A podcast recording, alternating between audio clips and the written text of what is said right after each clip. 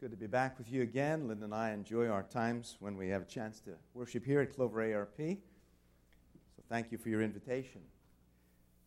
I wonder if you might turn to the 8th chapter of the book of Romans with me. I'd like to read 17 verses there from Romans 8.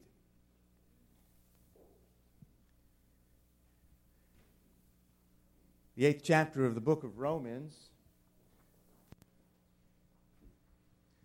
is about life in the Spirit. We are heirs with Christ Jesus. And that great life which we anticipate, and even portion of which we really enjoy just now, is outlined for us in this 8th chapter of the book of Romans. So I'll be reading from Romans 8, beginning at verse 1. Hear now God's word before us.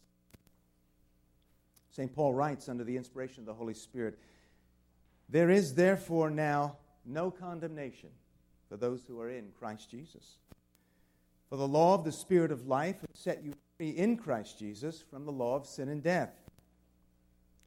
But God has done what the law, weakened by the flesh, could not do, by sending His own Son in the likeness of sinful flesh, and for sin, He condemned sin in the flesh, in order that the righteous requirement of the law might be fulfilled in us, who walk not according to the flesh, but according to the Spirit." Verse 5. "For those who live according to the flesh set their minds on the things of the flesh, but those who live according to the Spirit set their minds on the things of the Spirit. For to set the mind on the flesh is death, but to set the mind on the Spirit is life and peace. For the mind that is set on the flesh is hostile to God, for it does not submit to God's law. Indeed, it cannot. Those who are in the flesh cannot please God. You, however, are not in the flesh, but in the Spirit, if in fact the Spirit of God dwells in you. Anyone who does not have the Spirit of Christ does not belong to Him. But if Christ is in you, although the body is dead because of sin, the Spirit is life because of righteousness. If the Spirit of Him who raised Jesus from the dead dwells in you, He who raised Christ Jesus from the dead will also give life to your mortal bodies through His Spirit who dwells in you. So then, brothers, we are debtors, not to the flesh, to live according to the flesh. For if you live according to the flesh, you'll die.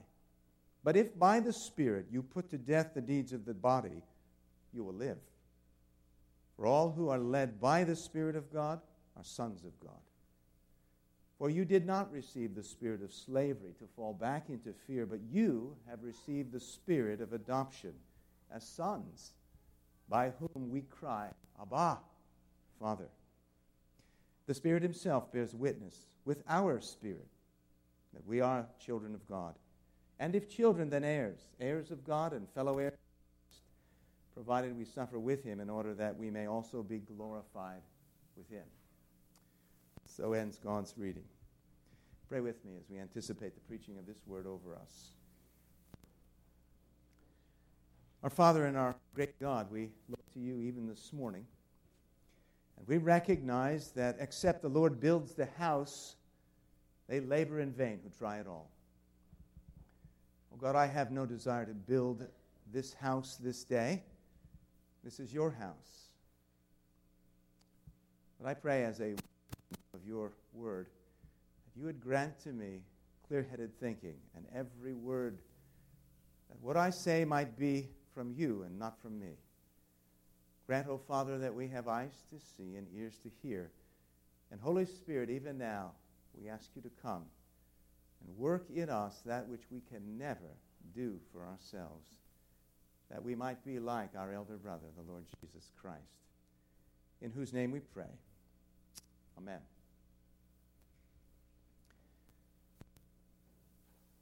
The 13th century in Europe was marked by a number of great writers, exceptional writers. One of them was an Italian named Dante Alighieri. He was quite a man. He was a poet, he was a statesman, he was a political figure. He was, by every measure, brilliant. He authored some 20 books. But he had a heart for his people, because unlike all of his contemporaries who were writing in Greek and Latin, Dante Alighieri wrote in the language of the people. He wrote to their heart. wrote in his native tongue, Italian.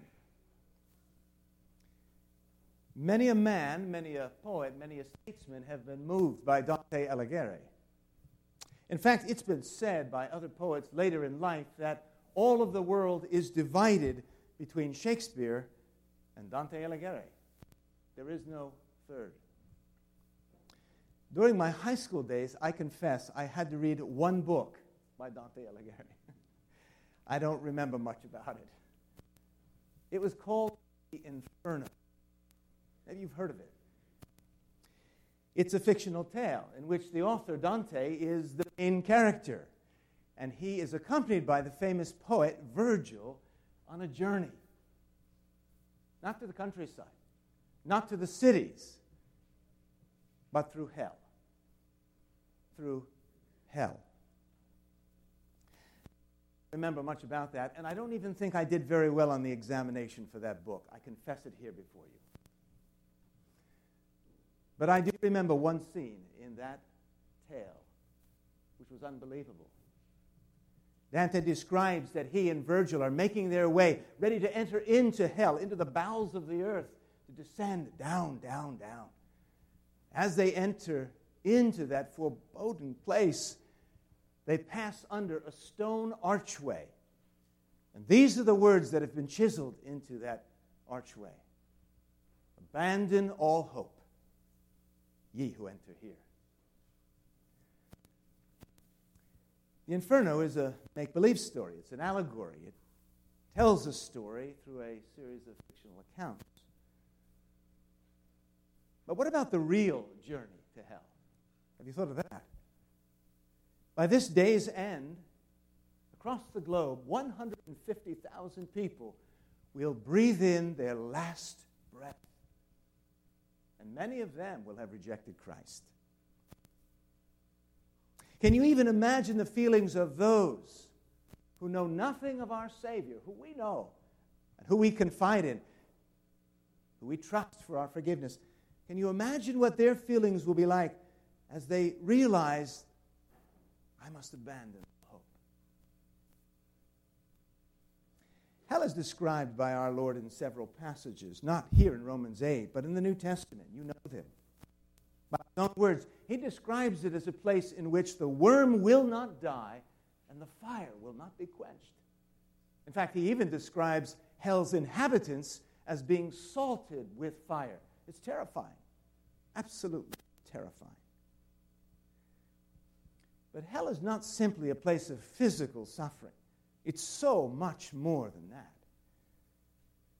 The condemned in hell live on there, forever separated from the joy and contentment of the God who made them and who desired that for them.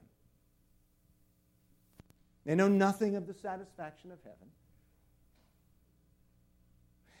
You say, well, but maybe, just maybe, given all of their sin and given that all of those with them are sinners, perhaps there's some sort of fellowship in those dark caverns.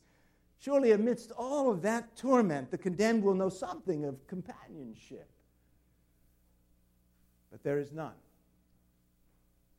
While alive, they gleefully enjoyed the most sinful of pleasures, but now dead in hell, they are marked by profound loneliness.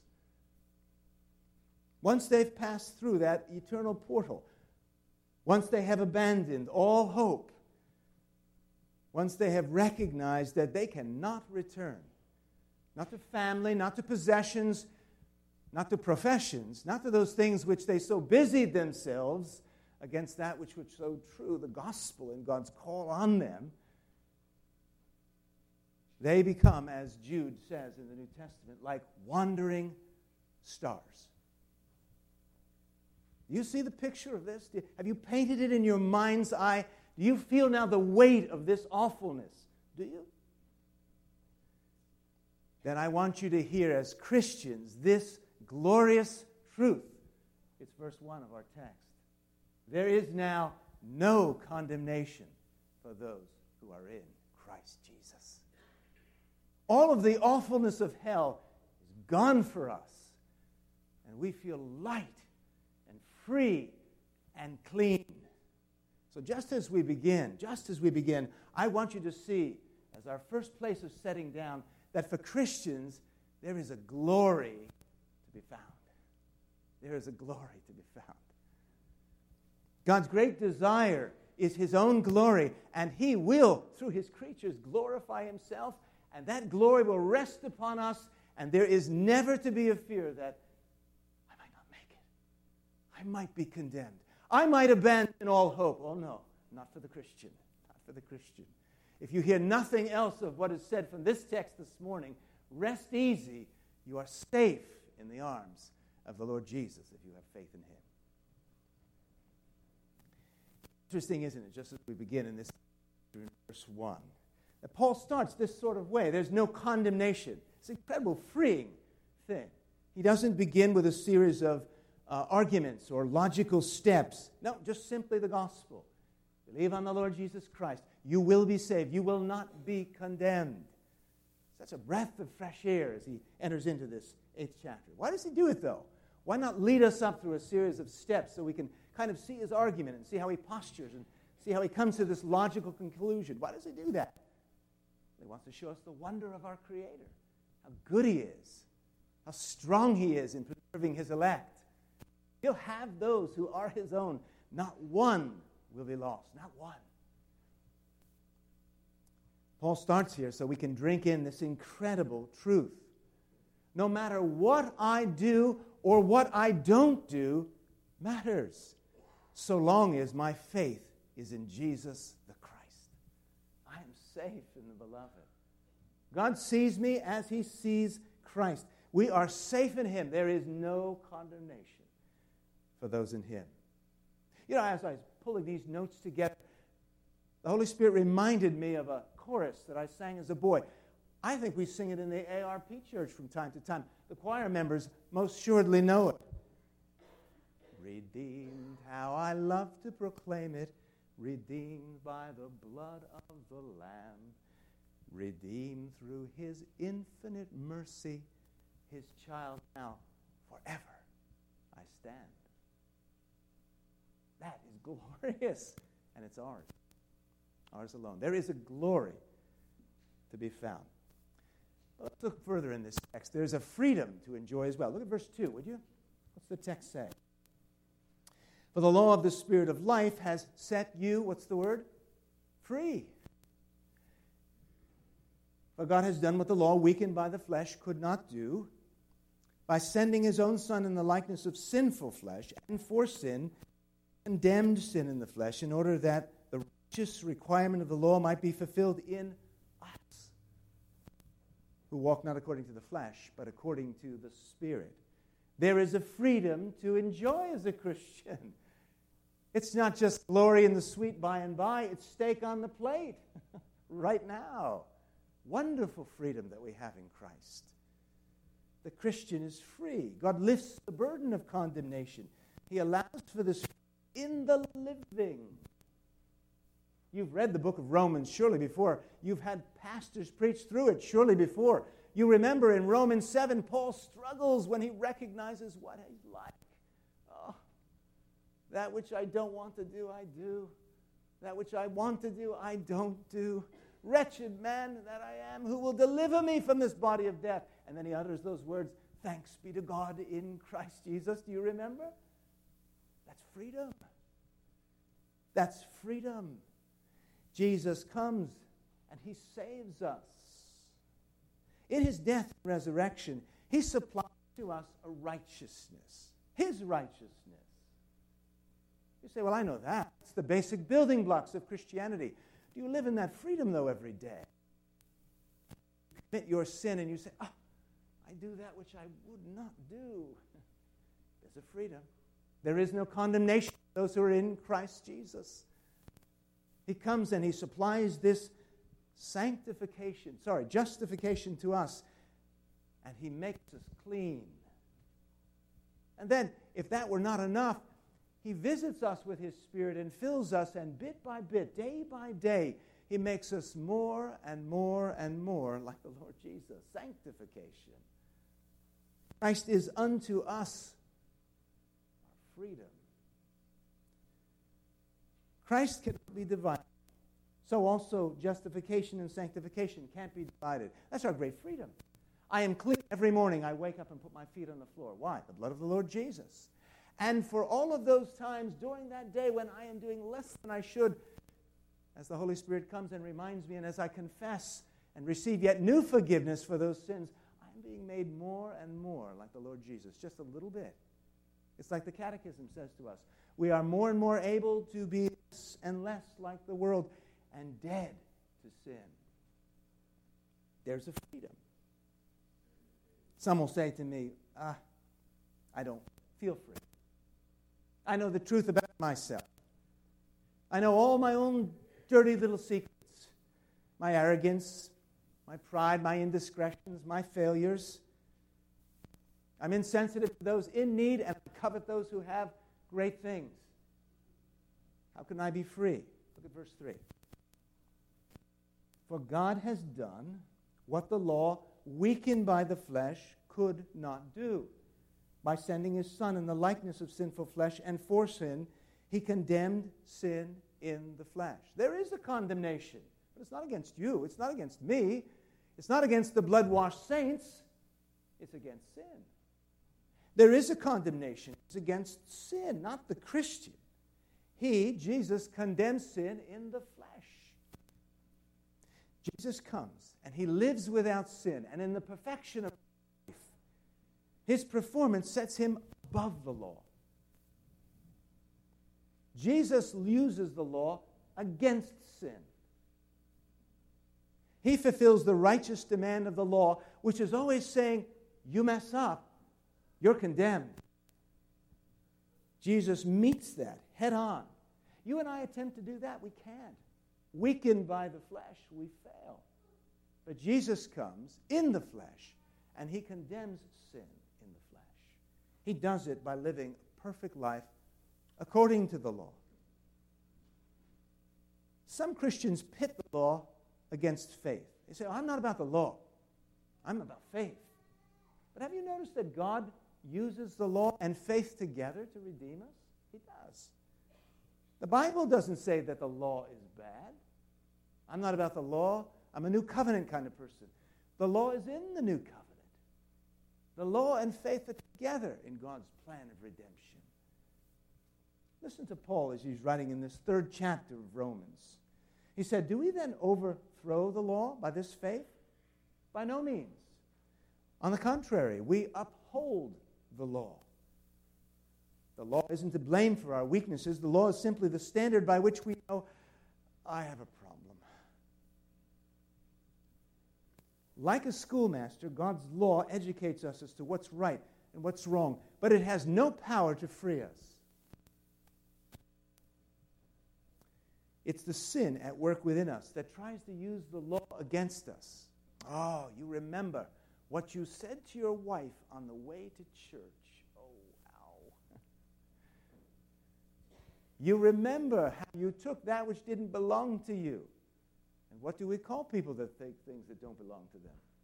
A thief. You remember how you embellished that story in the telling. It really wasn't quite the way you said it. And what do we call people that say things that aren't true? Liars. Of course, we lay that at everyone's threshold, don't we? And the law comes to us and says, you violated the law. You deserve to be condemned. And Jesus turns it on its head. You might be tempted to suggest that only Jesus could get a benefit from living a perfect life. Maybe only Jesus is the one that can live with this sort of freedom because only Jesus lived freely. But that's not what it says. The last half of verse 4 helps us. It tells us that Jesus lived this perfect life on our behalf in order that the righteous requirement of the law might be fulfilled in us. How can this be? How can Jesus living a perfect life afford us a benefit? Because Jesus is living out his life in perfection and dying in his death sacrificially as our representative.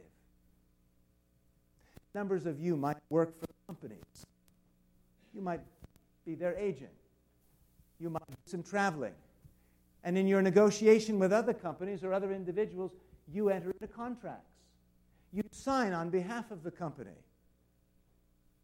and your signature binds that company. You're a representative. You, in some ways, wield the power of that company. And things happen in response to your actions and your good promises and all that you do. That's the picture of the Lord Jesus for us. He is our representative. What he accomplishes, we accomplish. He has done the work that our willpower could never do. There is a freedom to enjoy. Stay with me. Let's look again. There is a spirit to obey. Verse 5 and following.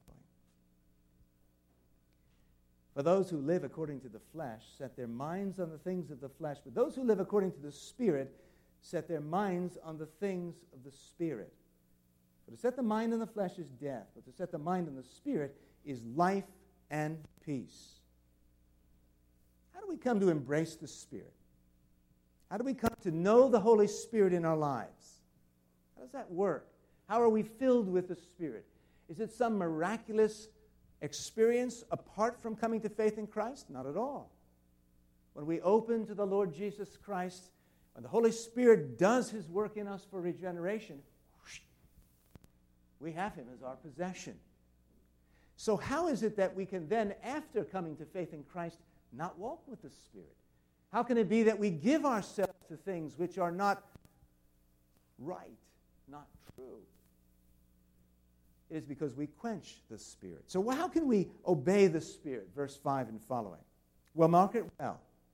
Whatever preoccupies the mind controls the life. This is one of the great reasons we memorize Scripture. It's not so we can tick something off on our list to say, I've got 50 verses done. It's not that at all. It's so that we can take it in like food and change us on the inside.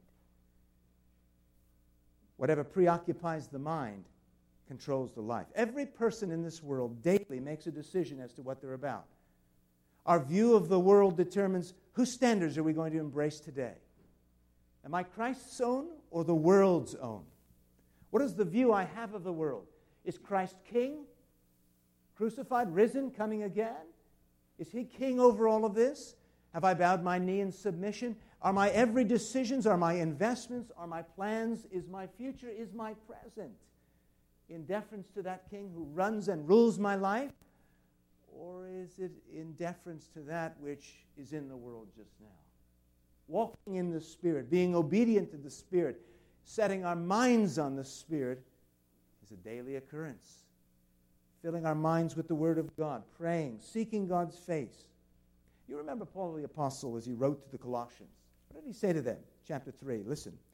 If then you've been raised with Christ, if you are Christians, Paul says, if you've committed to the Lord, if you're taking serious this whole thing of worship and praise and church, if then you have been raised with Christ, seek things that are above, where Christ is, seated at the right hand of God.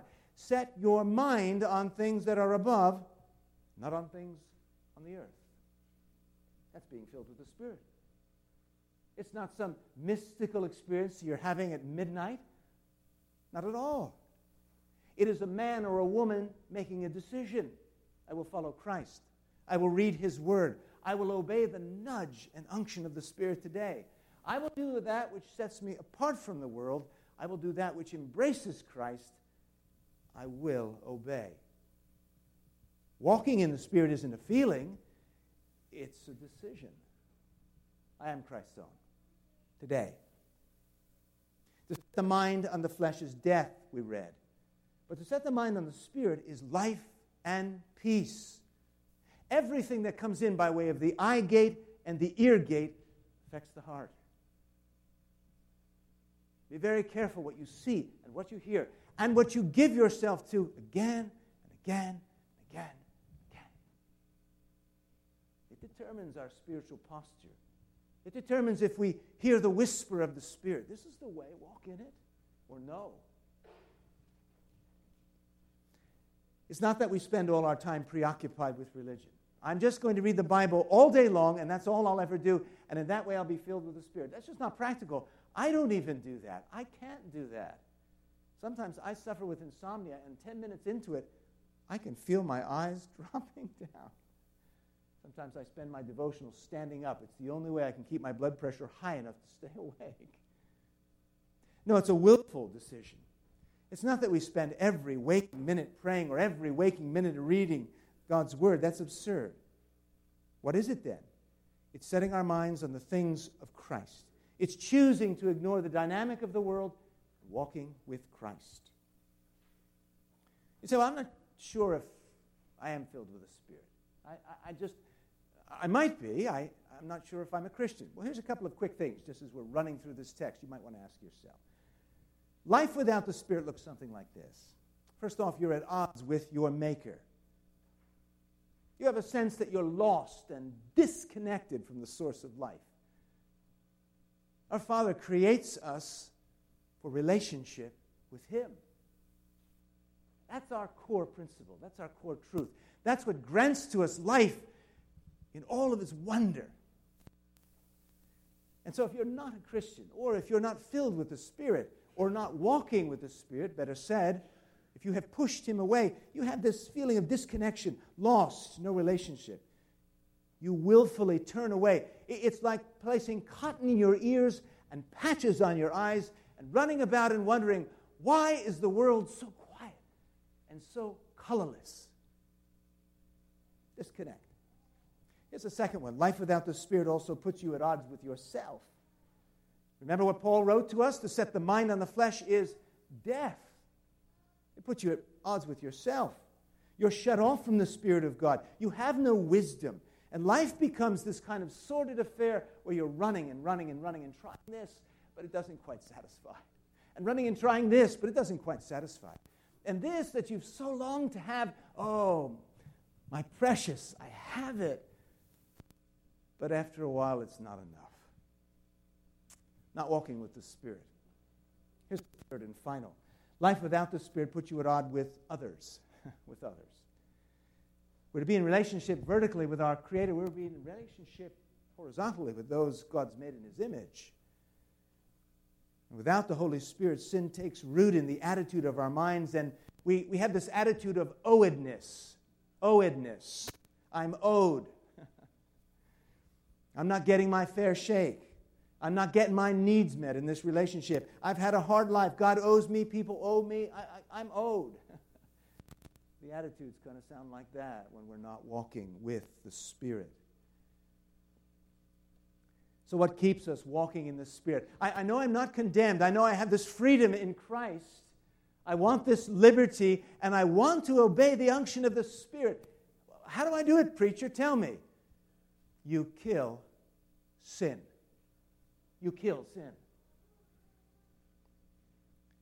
Look at verse 12 and following. We're turning a final corner here. So then, brothers, we're debtors, not to the flesh, to live according to the flesh. For if you live according to the flesh, you will die. But if by the Spirit you, here it is, put to death the deeds of the body, you will live. How do I find this Spirit? How do I embrace this Spirit? How do I enjoy this Spirit? You kill flesh. You kill sin. You put to death the deeds of the body. John Owen, the Puritan, the most brilliant theologian Britain has ever produced, said, "Be killing sin or it will be killing you." It's true. It's true. Well, put some flesh on that for me, preacher. Well, it looks like this. Tim Keller's words are best here. Pastor from New York City, he says, how do you kill sin? It looks like this. A Christian doesn't play games with sin. You don't aim to wean yourself off of it, you know? We see our kittens and our puppies weaned away from their mother, so they're not interested in the milk bit by bit. I'll just not do that sin quite so much. No, Keller says, it doesn't work that way with sin. You want the Spirit, you want to hear His voice, you want to move in His footsteps, after Him in His wake, you kill sin. You don't play games, Keller says. You don't aim to wean yourself from it. You don't say, I can keep it under control, just a little bit this time. You get as far away from sin as possible. You don't just avoid things you know are sin, you avoid things that lead to sin, and even things that are doubtful. This is war. There is a spirit to obey. Finally, from this text, we see there is a kingdom to gain. There is a kingdom to gain. Unlike Dante Alighieri in The Inferno, we're not headed to hell. Even Presbyterians now should be saying, amen, praise God. There's a kingdom to gain. Look at verse 15 and 16 as we finish off. For you did not receive the spirit of slavery to fall back into fear. Aren't you glad? God is not using fear to draw you closer to himself. Do you know that? He does not. 2 Timothy says to us, God has not granted us a spirit of fear, but of love and power and sound mind or self-control. That's what God's given to us. That's what we have. We don't have to be fearful that God's going to ground us to powder. That's not him. That's not our God.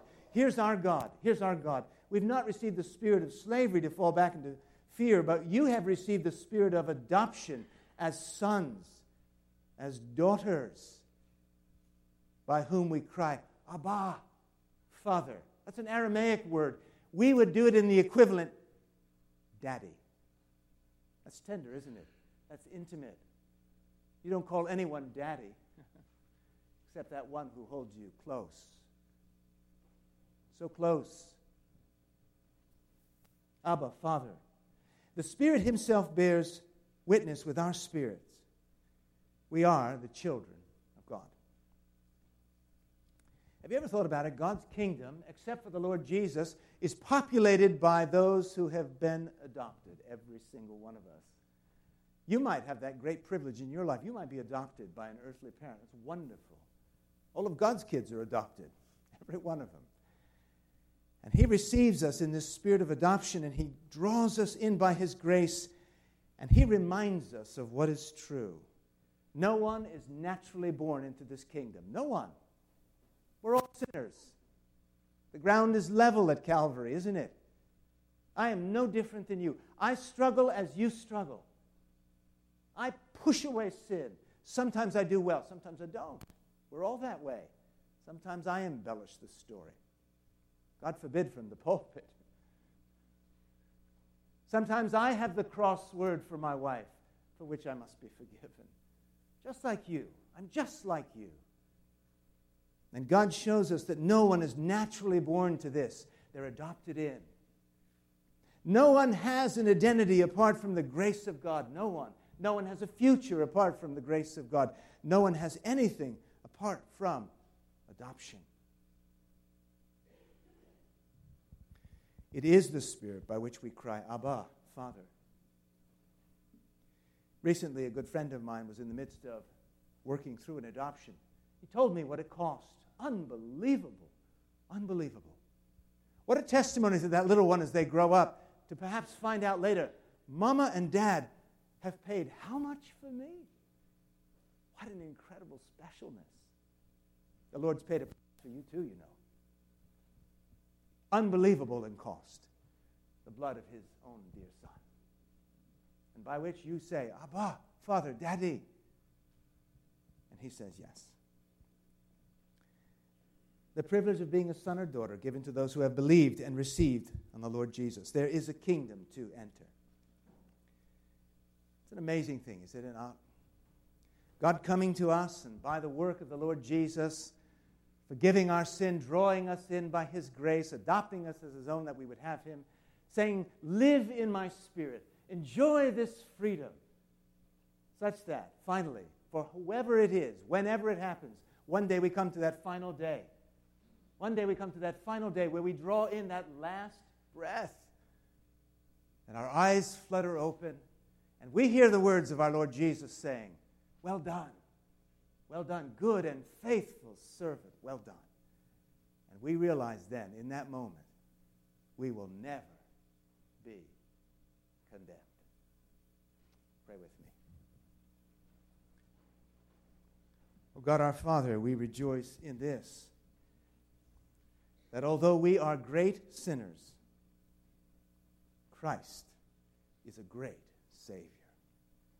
Thank you for that shed blood which has washed away every sin. And to that end, we praise your name, and we give Christ his glory, even now by the Spirit. And we pray this for the sake of our King who saves us. Amen.